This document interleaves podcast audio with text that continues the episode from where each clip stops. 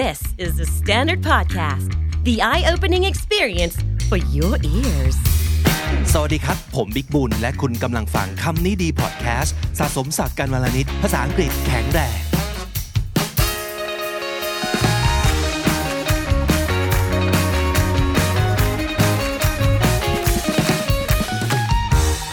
คุณผู้ฟังครับ คุณผู้ฟังเคยมีความรู้สึกว่าตัวเองเป็นภาระไหมครับ วันนี้ความรู้สึกนี้เราจะมาพูดกันในแง่ของจิตวิทยา เพราะว่าน้องจีได้บทความที่น่าสนใจนะครับ เขาบอกว่าเป็นเรื่องของ the psychology of feeling like a burden ทำไมบทความนี้ถึงทำให้น้องจีสนใจเป็นพิเศษ อืมเจรู้สึกว่าอะสำหรับจีเองนะมันเป็นช่วงที่เรากำลังแบบเปลี่ยนจากเป็นเด็กเป็นผู้ใหญ่ใช่ไหมคะ แล้วบางทีมันจะมีภาระมากมายที่เข้ามาเยอะเหลือเกิน แล้วบางทีก็ไม่รู้ว่าจะทำตัวยังไง บางทีก็รู้สึกว่า เอ๊ะ ตัวเองยังเป็นภาระคุณพ่อคุณแม่อยู่หรือเปล่า เราจะเลี้ยงดูตัวเองได้ไหม แล้วมันก็บางทีมันก็รู้สึกหนักๆค่ะพี่เวกอืมความรู้สึกนี้มาบ่อยไหมครับ ก็เป็นช่วงๆค่ะ เป็นช่วงๆใช่ๆซึ่งเอาจริง ๆ ก็ยังดีเนาะ เพราะความรู้สึกของการที่เราคิดว่าตัวเองเป็นภาระเนี่ย พี่ว่ามัน it could be healthy that means you don't want to cause troubles for others ค่ะ or you want to be able to take care of yourself right อืมใช่แล้วเราไม่อยากจะไปรบกวนคนอื่น ไม่อยากจะให้คนอื่นต้องลำบากเพราะเรา เราไม่อยากจะเป็นคนที่ hold anybody back เราไม่อยากจะไปใช่ไปถ่วงไปถ่วงเขาเขาใช่ไหมแต่ถ้าสมมติเกิดความรู้สึกนี้มันอยู่ตลอดเวลากับเรา นั่นอาจจะเป็นปัญหา ทางทางจิตใจนิดนึงอาจจะต้องสืบสวนกันไป โดยใช้จิตวิทยาบทความเนี้ยเขาบอกว่ามันอาจจะมีต้นกำเนิดมาตั้งแต่ตอนเราเด็กๆก็เป็นได้ค่ะใช่ไหมครับค่ะมันเป็นยังไงอะเรามาว่าดูเรื่องของเขาว่า burden ก่อนดีกว่าคาว่า burden เนี่ยคำแปลมันคืออะไรที่เราต้องแบกไว้ใช่ไหมครับ แล้วเราไม่ใช่ของที่เบาๆด้วยมันต้อง it it should be a heavy load you have to carry นึกถึงแบบสัมภาระเยอะๆกระเป๋าแบบลุงลังไว้หมดอะไรอย่างงี้ใช่ไหมมีความหนักนะมีความหนักบนหลังบนไหล่บนบ่าเรานะครับคือสิ่งที่เราต้องแบกไว้ก็คือภาระ or it could mean something difficult or unpleasant you have to deal with or worry about เพราะฉะนั้นถ้าเกิดเรารู้สึกว่าเราเป็นภาระ แสดงว่าเราคิดว่าเราจะเป็น สิ่งอะไรสักอย่างหนึ่งที่เป็นความยุ่งยาก เป็นความไม่น่าพึงใจ ที่ให้คนอื่นต้องมารับมือหรือเป็นห่วง ถูกปะค่ะเออนั่นคือความรู้สึกของการเป็นภาระนะครับ เราใช้ burden เป็น verb ก็ได้ด้วยนะก็คือทำให้คนอื่นเป็นห่วงเราจะบอกว่า I don't mean to shut you out I just don't want to burden you with my problems ไม่อยากจะทำให้คนอื่นรู้สึก unpleasant รู้สึกไม่ดี รู้สึกไม่สบายใจกับเรื่องของเรา shut out มันคือ ปิดปิดปิดตัวไม่เองอืมแล้วก็ไม่เปิดให้คนอื่นเข้ามาก็คือมีอะไรค่ะไม่บอกคนอื่นประมาณนั้น I don't mean to shut you out I just don't want to burden you with my problems ปัญหาของเราเราก็อยากจะดูแลเอง ไม่อยากให้คนอื่นต้องเอาไปแบกให้หนักด้วย นั่นคือความหมายของ burden as a verb นะครับ ทีนี้คำนี้น่าสนใจมากเลยน้องจี the psychology of feeling like a burden เป็นเรื่องของจิตวิทยามันเป็นยังไงบ้างเขาบอกว่า often our feelings of inadequacy stem from our childhoods อ๋อความรู้สึกอ่า Inadequate inadequacy adequate มันคือ enough มันคือพอใช่ไหมใช่ค่ะ inadequate ก็คือรู้สึกรู้สึกว่าเราอะไม่ไม่ดีพออไม่แข็งแรงพอไม่จุดจุดจุดพอ ทั้งหลาย inadequacy ก็เป็นคำนามนะครับ มัน stem มันเป็น ต้นมีต้นกำเนิดมีต้นตอเออมีต้นตอผลิดอกออกผลมาตั้งแต่ตอนเด็กแล้วแสดงว่าต้องมีการไปแบบฝังเมล็ดพันธุ์ไว้ตั้งแต่ตอนเด็กนะครับตั้งแต่ชาวฮูดของเราค่ะแล้วเขาว่าไงอีกครับ เขาบอกว่า this doesn't necessarily mean that you come from a broken family อ่าหลายๆ คนอาจจะมีความรู้สึกว่า ใครก็ตามที่มีปัญหาแบบเชิงจิตวิทยาอะไรประมาณนี้ มักจะมาจากครอบครัวที่ยังไงครับ บ้านแตก บ้านแตก a broken สลาย family ขาดอืมใช่ไหมใช่บ้านแตกสาแหลกขาดเลยเนาะก็คือมีเป็นครอบครัวที่มีปัญหาอาจจะแบบไม่ครบถ้วนสมบูรณ์แบบมีคุณพ่อคนเดียวคุณแม่คนเดียวหรือว่าไม่มีคุณพ่อคุณแม่เลยหรือมีปัญหาอะไรกับสมาชิกในครอบครัวมาตั้งแต่เด็กนั่นคือ a broken home ค่ะนะครับจริง ๆ แล้วเขาบอกว่า not necessarily ก็แปลว่า ไม่จำเป็นว่าคนที่รู้สึกอย่างเงี้ย ต้องมาจากครอบครัวแบบบ้านแตกนะ ใช่แบบเสมอไปอืมเขาบอกว่า even children who come from a good parents and good families can end up feeling this way because of expectations placed on them or emotions that weren't communicated effectively คือแบบมีกี่เคส แล้วในโลกนี้ที่ถูกทำลาย หรือทำให้มันสาหัสด้วยคำว่า expectations ค่ะความคาดหวัง มันเป็นสิ่งที่ ก็อาจจะทำให้เราเนี่ยมันมาช่วยผลักดันเราก็ได้เนาะแต่ว่าในขณะเดียวกันมันก็อาจจะทำลายทำร้ายเราได้ด้วยใช่ค่ะนะครับเขาบอกว่า here are some things in your childhood that could have caused you to feel like a burden ลองอะ episode นี้พาคุณผู้ฟัง ลองแบบย้อนอดีตกลับไป ย้อนวัยย้อนวัยลองนึกย้อนกลับไปซิว่า ตอนเด็กๆเนี่ยเราเคยเจอเรื่องแบบนี้มาบ้างหรือเปล่า ซึ่งมันอาจจะเป็นสาเหตุที่ทำให้คุณเนี่ย มีปัญหาทางจิตใจว่ารู้สึกเหมือนตัวเองเป็นภาระตลอดเวลา ข้อที่หนึ่ง high expectations นั่นไง ก็คืออันนี้เนาะเราอาจจะได้ยินคำพูดประมาณไหนบ้างน้องจี uh, you should be able to do this by this age อ่าเคยไหมอืมบ่อยเลยค่ะแบบเช่นสิบเช่นขอะไรวบบ้างแล้วสิบขวบแล้ว เขาเรียกว่าอะไรตักข้าวกินเองได้แล้ว ตื่นนอนอาบน้ำเองได้แล้วอ่าหรือว่าประมาณนี้อายุเท่านี้ไปแยกห้องนอนได้แล้ว ไม่ต้องมานอนกับพ่อกับแม่ใช่อายุเท่านี้ควรจะทำความสะอาด โดยที่ไม่ต้องบอกสิอ่าต่างๆนะครับค่ะนั่นคือ high expectations ค่ะนะครับ you should be able to do this and this and that by this age ก็คืออายุป่านนี้แล้ว ต้องทำสิ่งเหล่านี้ได้แล้วสิหรืออะไรอีก เช่น you should be earning A's you're so smart โอ้โหอันนี้บ่อยเลยพี่เมกไม่ได้ A ได้ยังไง ลูกเป็นเด็กฉลาด ลูกเป็นเด็กเก่ง โดนกรอกหัวเออฉันฉทำไมลาดเหรอมี B โอ้โห เป็นสิ่งที่ผิดบาปมากนะครับ ความความ B ในแบบ report card เนี่ยค่ะพ่อแม่บางท่านก็จะไม่โอเคนะครับ แต่เอาจริง ๆ อีกฝากหนึ่งก็อยากจะ push ให้ลูกแบบ do their best เนาะใช่เอค่ะอแบบหนูทำได้ ลูกทำได้พลูกยายามจะให้กำลังเก่งลูกเก่ใจงแต่อีก on the other hand that that is putting a lot of expectations on them ใช่ไหมครับหรือมีอะไรอีกเช่น you shouldn't be throwing tantrums like this I've raised you better อย่ามางองแงนะ so tantrums ถ้าสมมติเกิดพูดถึงเด็กเล็ก ๆ ก็คือลงไปชักดิ้นชักงอเวลาใช่ไม่ได้อย่างใจนะครับเพราะพ่อแม่หลาย ๆ คนอาจจะบอกว่า อย่ามางอแงแบบนี้ นี่ฉันเลี้ยงเธอมาดีกว่านี้นะแม่อุตส่าห์เลี้ยงอบรมสั่งสอนมาอย่างดี พ่ออบรมสั่งสอนมาอย่างดีทำตัวอย่างนี้ได้ยังไง ไม่สมกับเป็นลูกคนเก่งของพ่อแม่เลยประมาณนั้น หรือว่าไม่สมกับเป็นเด็กที่โตแล้วเลย แล้วเป็นผู้ใหญ่แล้วนะ ประมาณนี้นะครับ แต่จริง ๆ อาจจะพูดกับเด็กอายุแบบแปดขวบก็ได้ อะไรอย่างนี้เนาะใช่หลายค่ะๆคนมีความรู้สึกน้องจีว่าไหมแบบ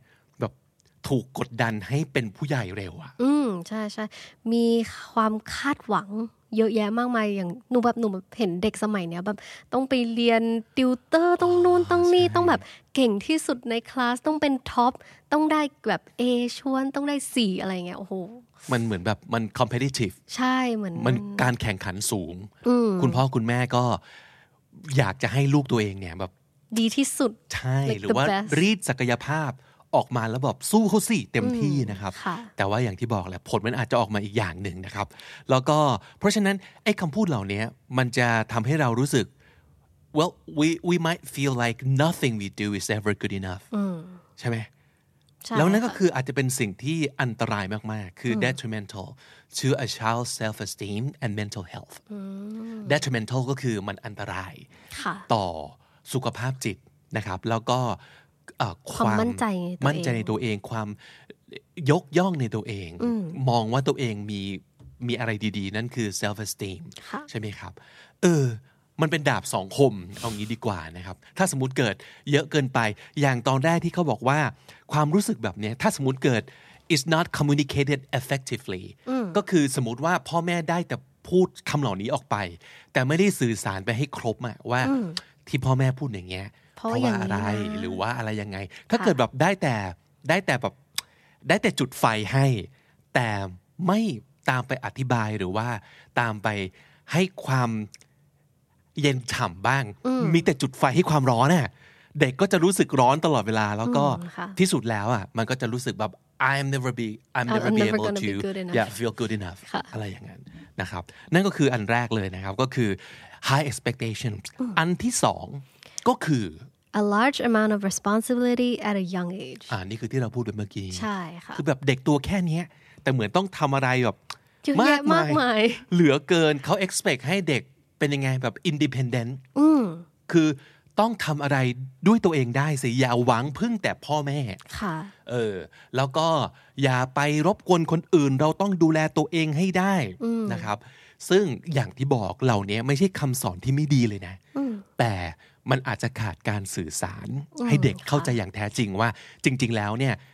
มันคือแค่ไหนอะไรยังไง อืมใช่ไหมค่ะครับ อีกอันหนึ่งที่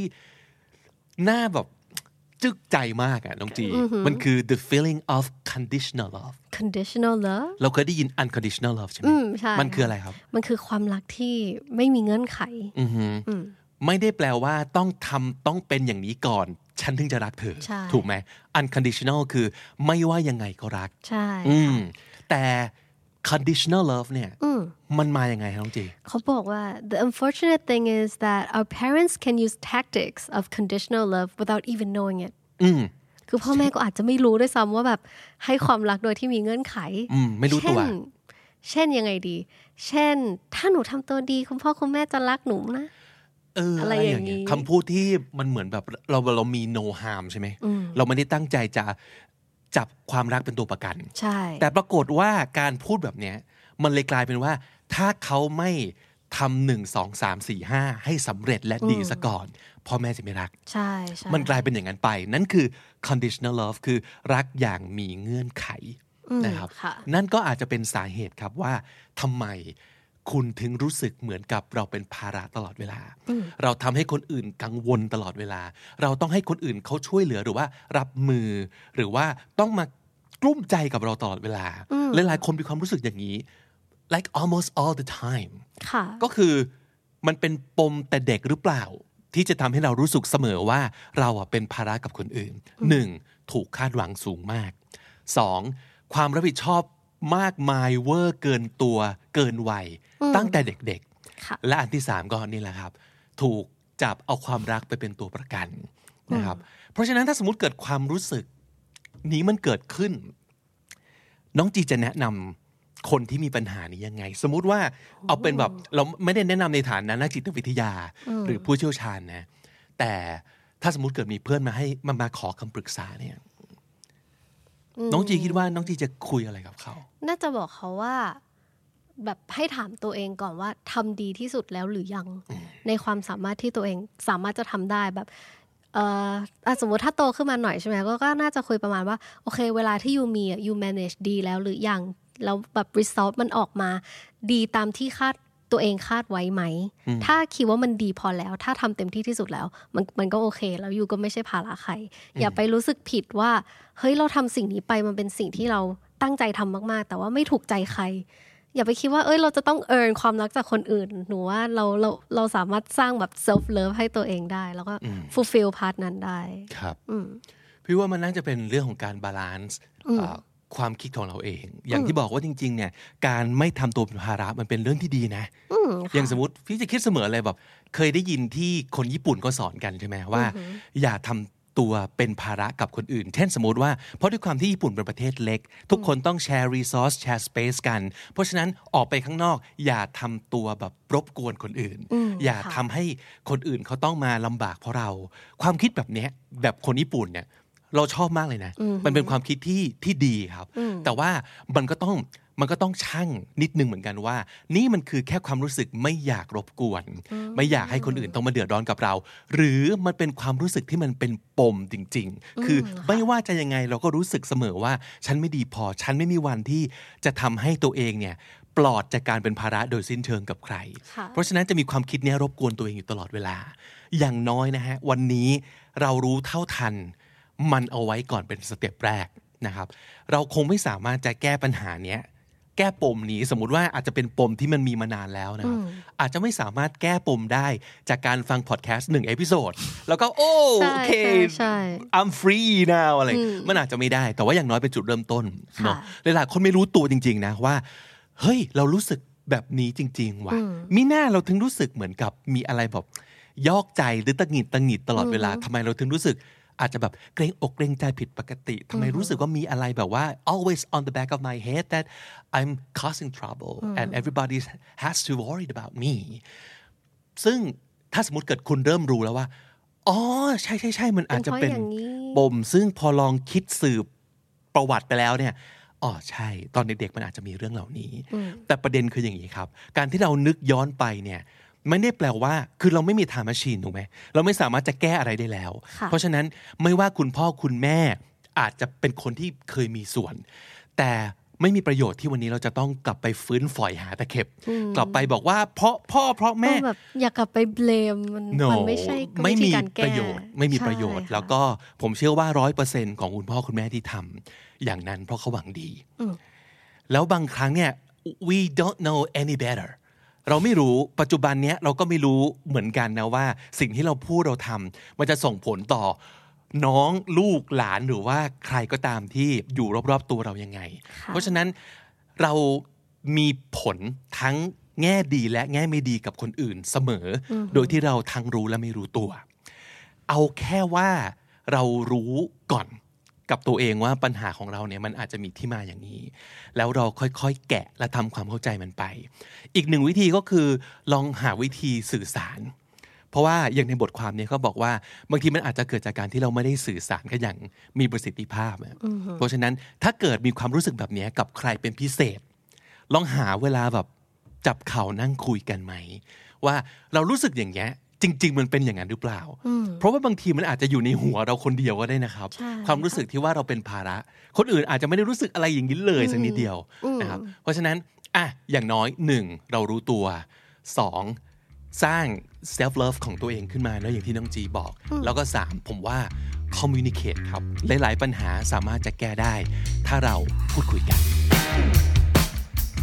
สับน่าสนใจในวันนี้ครับน้องจีมีคำว่าอะไรบ้าง burden ก็คืออะไรที่เราต้องแบกไว้ก็คือภาระนั่นเองนะครับ burden inadequacy มาจาก inadequate นะครับแปลว่ารู้สึกไม่พอ inadequacy ก็เป็นคำนาม คือรู้สึกว่าตัวเองไม่ดีพอไม่เก่งพอไม่จุดจุดจุดๆๆพอทั้งหลายนะครับ stem from stem ก็คือเป็นเอ่อมีต้นเหตุสาเหตุมาจากอะไรสักอย่างหนึ่งครับ stem from something broken family แปลตรงตัวเลยคือเป็น ครอบครัวที่แบบบ้านแตกนะครับ นั่นคือ broken family throwing tantrums คาว่า throw tantrums มันคือการลงไปชักดิ้นชักงอนะครับ แล้วก็วีดขึ้นมาด้วยความไม่ได้ดั่งใจ เพราะว่าเป็นคนเอาแต่ใจตัวเองประมาณนั้นนะนั่นคือการ throw tantrums detrimental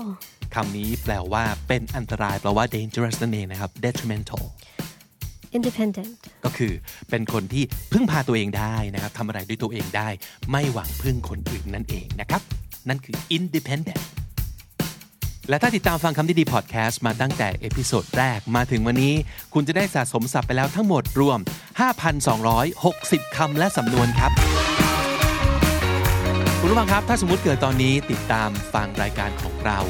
ทางพอดแคสต์นะครับ ที่เป็น แอปพลิเคชันทั้งหลายไม่ว่าจะเป็น Spotify เป็นพอดแคสต์ player ที่คุณชอบนะครับ ก็ฟังต่อไปได้เลยไม่มีปัญหา ถ้าสมมติคือคุณได้เอ่อกด subscribe ไว้แล้วนะครับ ตอนใหม่ๆ ก็จะเด้งขึ้นมาเมื่อเรา launch นั่นเอง แต่ถ้าสมมติเกิดเจอ episode นี้บน YouTube นะครับ อยากจะให้ดูว่าคุณได้กด subscribe หรือยัง เพราะว่าเราจะปล่อย episode ทุก episode ของทุกรายการของ The Standard Podcast ที่เกี่ยวกับภาษาอังกฤษ หรือจัดเป็นภาษาอังกฤษ ทางช่องใหม่ของเราแล้ว นั่นก็คือช่องที่ชื่อว่า Candy Studio ใช่แล้ว KND นะครับก็คือคำนี้ดีนั่นเอง มันจะมีรายการอะไรบ้างในช anel นี้นะครับต้องจีโอ้มีเยอะเลยค่ะ ก็ต้องมีคำนี้ดี English at work คำนี้ดีหรือว่า We We Need Need to to Talk Talk นะครับแล้วก็ยังมีรายการใหม่ๆ อีกหลายรายการที่กำลังจะปล่อยออกมานะครับ ซึ่งจะมีหลายรายการที่เป็น exclusive บน YouTube คือเป็นวิดีโอล้วนๆ เพราะฉะนั้นถ้าเกิด ฟังแต่พอดแคสต์อย่างเดียวอาจจะอ่าพลาดรายการเหล่านี้ไปได้นะครับ ก็ฝากกดติดตาม แล้วก็ถ้าสมมติเกิดชอบ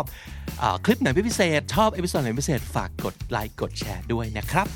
และนั่นก็คือคำนี้ดีประจำวันนี้ครับ ผมบิ๊กบุญครับดีค่ะ วันนี้ต้องขอลาไปก่อนนะครับ แล้วก็อย่าลืมเข้ามาเก็บสะสมศัพท์กันทุกวันวันละนิดภาษาอังกฤษจะได้แข็งแรงสวัสดีครับสวัสดีค่ะ